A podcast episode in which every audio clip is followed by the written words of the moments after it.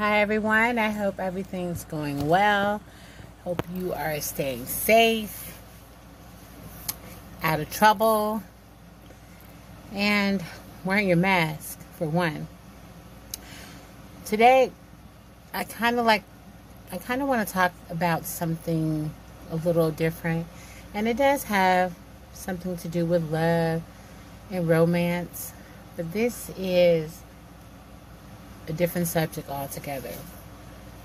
Everybody knows someone or has a family, a family member, a friend, or someone that's going through domestic violence. And we're always trying to give them advice, and we're always trying to figure out why they won't leave that person, why they feel like the person beating them loves them. But what is domestic violence? It's one person beating or physically, mentally, or emotionally attacking their significant other in uncontrolled rage. That's what that's what I think.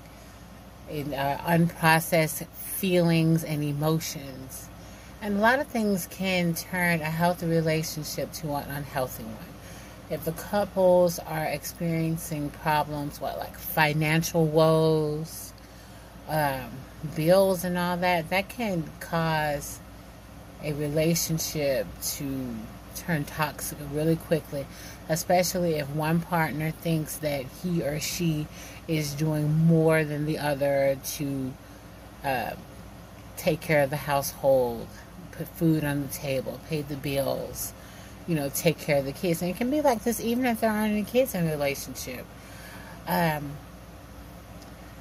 I can offer up my own situation. I was when when I was in middle school, getting ready to go into high school, I had this guy that liked me and he asked me to be his girlfriend. Now his background was one of a lot of violence. His father had actually murdered his mother. And this was the same thing um, that would happen um, like, with my husband. He his um, his father shot his mother. But that's that's a whole different tale. but he was not abusive. My husband was not abusive at all. Um, but in, but in um, middle school, I, I didn't know much about love or relationships or anything, and I didn't know how he wanted me to act. I didn't even know what he wanted from me.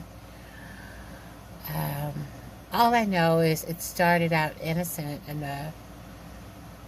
He would um,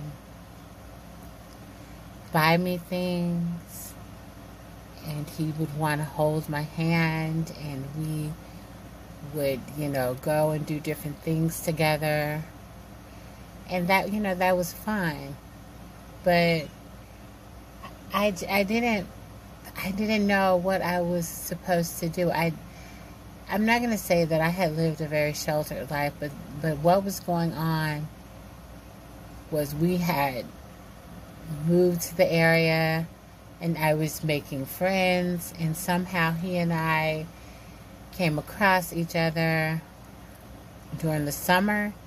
And then when school started back, um, all of a sudden we were girlfriend and boyfriend. And I, you know, I was happy about that. But I kind of started to veer away from him because something made me very af- afraid of him. He would lash out at me. Um, say, for instance, if I was at home, I was doing my homework, and he wanted me to come out. He wanted me to go go walking with him or go to the park or go to the store with him, and then I'd be doing my homework. And I tell him, well, you know, I can't come right now. I'll be, he, he would say, yo, come right now. You know, I want you to come outside. I want to see you.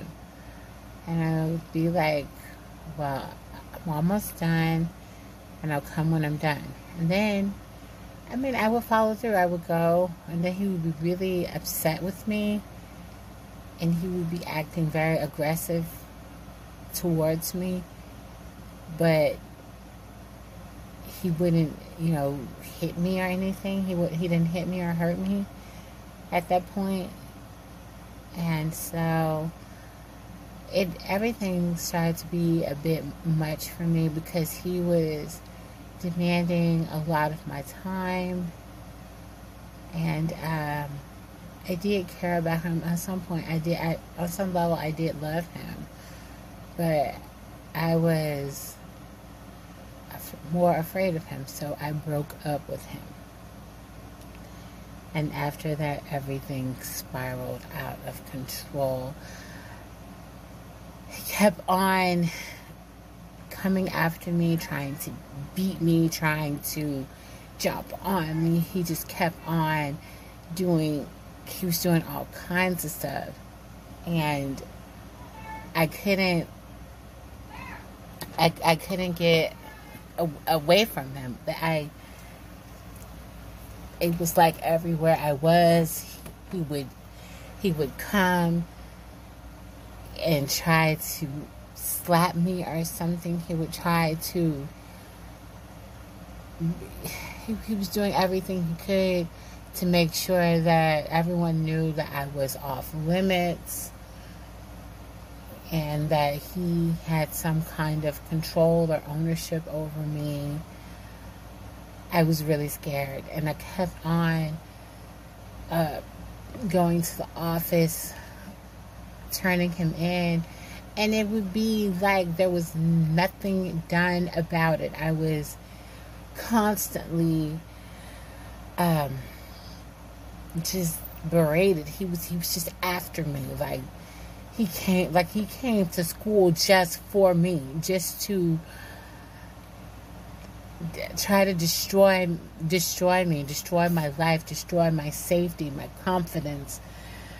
And it was it was horrible. And I didn't think I didn't think that it was love. I didn't think that it was romance. I just thought that okay, this guy he does not know how to control his emotions and he's upset with me. He's out of control.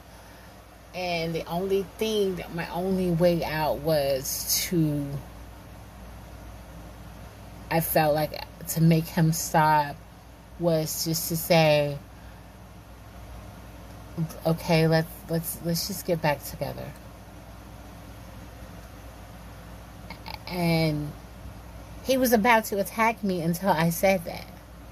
Then after he hugged me after that and he was saying in my ear, I miss you, I miss you so much. I'm sorry about everything and um, the abuse it stopped. It, it stopped. And he never he never hit me or anything ever again after that. And then we after that he did, he didn't do anything to me. But then I didn't know that there was this girl trying to date him. She she um she was doing all kinds of things to get with him. And, and she was putting out. She she started putting out. And he started cheating on me. And uh we broke up. And you know, I didn't even put up a fight. I didn't even try to stop him. I let let him go. And lo and behold, what I went through was was nothing was nothing compared to what he did to her. He was beating her with belts, with with spikes in her right at school. He was oh gosh, he was just doing okay. Every it was everybody was talking about it every day. What the things that he was doing to her. He he was so he was a monster to her. Not to downplay anything that happened to me because I went through a lot. I went through a lot before I was able to escape from him.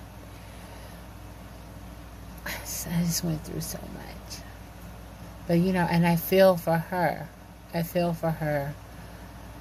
Um, there was one day I was passing through and I had just been over to my best friend's house, and then he and her were in her backyard, and they were fighting, and her mom came outside. I witnessed it all. Even the presence of her mom did not stop him from beating her.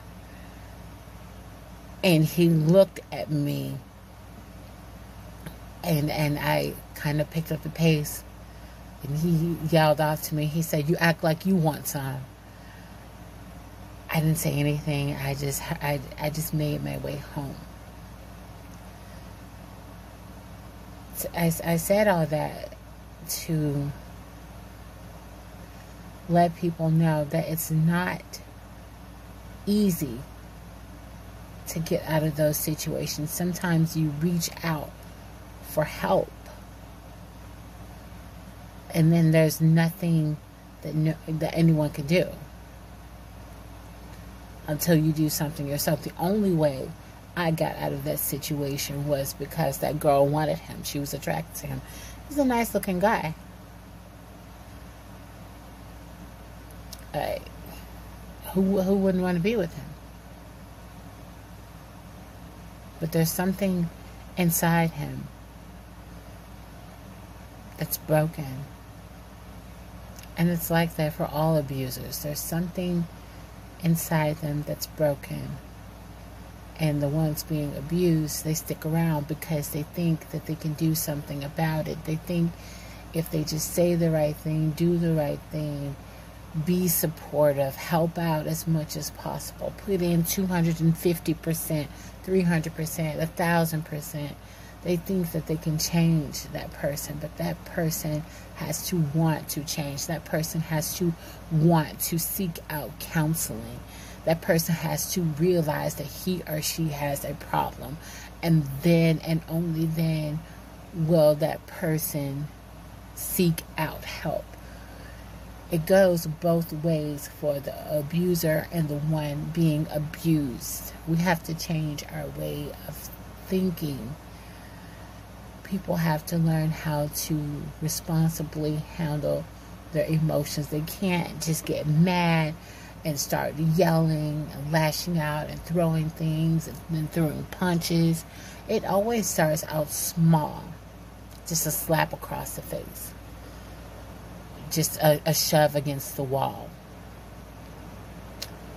just little things, twisting your wrists. Yelling, me- mentally abusing you, calling, saying, down dragging you, saying you're not worth this, you're not this or, or that. You know, it starts small. And then gradually it progresses to something something so dangerous, out of control, to the person getting knocked out black eyes, burst lip, bur- bur- broken nose, cracked ribs. Eventually, that person is going to kill you if you do not escape. And there are some that go back over and over and over to their abuser because they think that that is love. I have one incident where this young woman, she was with this man and she was pregnant. And she caught him cheating on her and he followed her home and he beat her while she was pregnant with a child and she lost the child. And instead of pressing charges on him for beating her like that, she kept it a secret. And then she was proud. She was kind of proud in a way when everybody found out that he had jumped on her. And she was like, that man, girl, that man, he, he beat the mess out of me. She used different words. I toned it down for this recording, but she was it was like she was almost proud of it. It was like she was wearing it as a a badge. But it wasn't a badge. She'd been beaten, abused, and she eventually her child eventually died. They had put her on bed rest to try to save the baby. But she didn't she she was in the streets. She couldn't sit down. She wanted to be out and about. She wanted to see if she could hear his name in the streets. And um, it was just very, very, very interesting. Yes. It was very interesting because it was like she was she was proud of it. She thought that when he beat her like that, that it was something good. Like he was so crazy about her. No, he wasn't crazy about you. Caught him cheating on you. How's that him being crazy about you? People, some sometimes people don't even know they're being abused. Verbal abuse, you know. The person's constantly berating you, saying things telling you you're not good enough, telling you that you're not enough, telling you that they wish they were with this person or that person instead of you, calling you sorry, you know, because you're working maybe working a job or you're not being paid that much or they're thinking that you're not at your full potential or you're not making enough money to take care of them so they can just sit at home. Yeah, it it goes both ways. And don't get me wrong, I want you to know just like a man can be an abuser, a woman can be an abuser. Both can be users and abusers. But I look at the domestic violence situations that are revolving around the people that I, people that I know people that have a good head on their shoulders. And then yet yet they allow themselves to stay in these situations. It's like they don't believe that they're it, they've been abused for so long they don't believe that they can get somebody else. You know find somebody to really love them. They they've settled.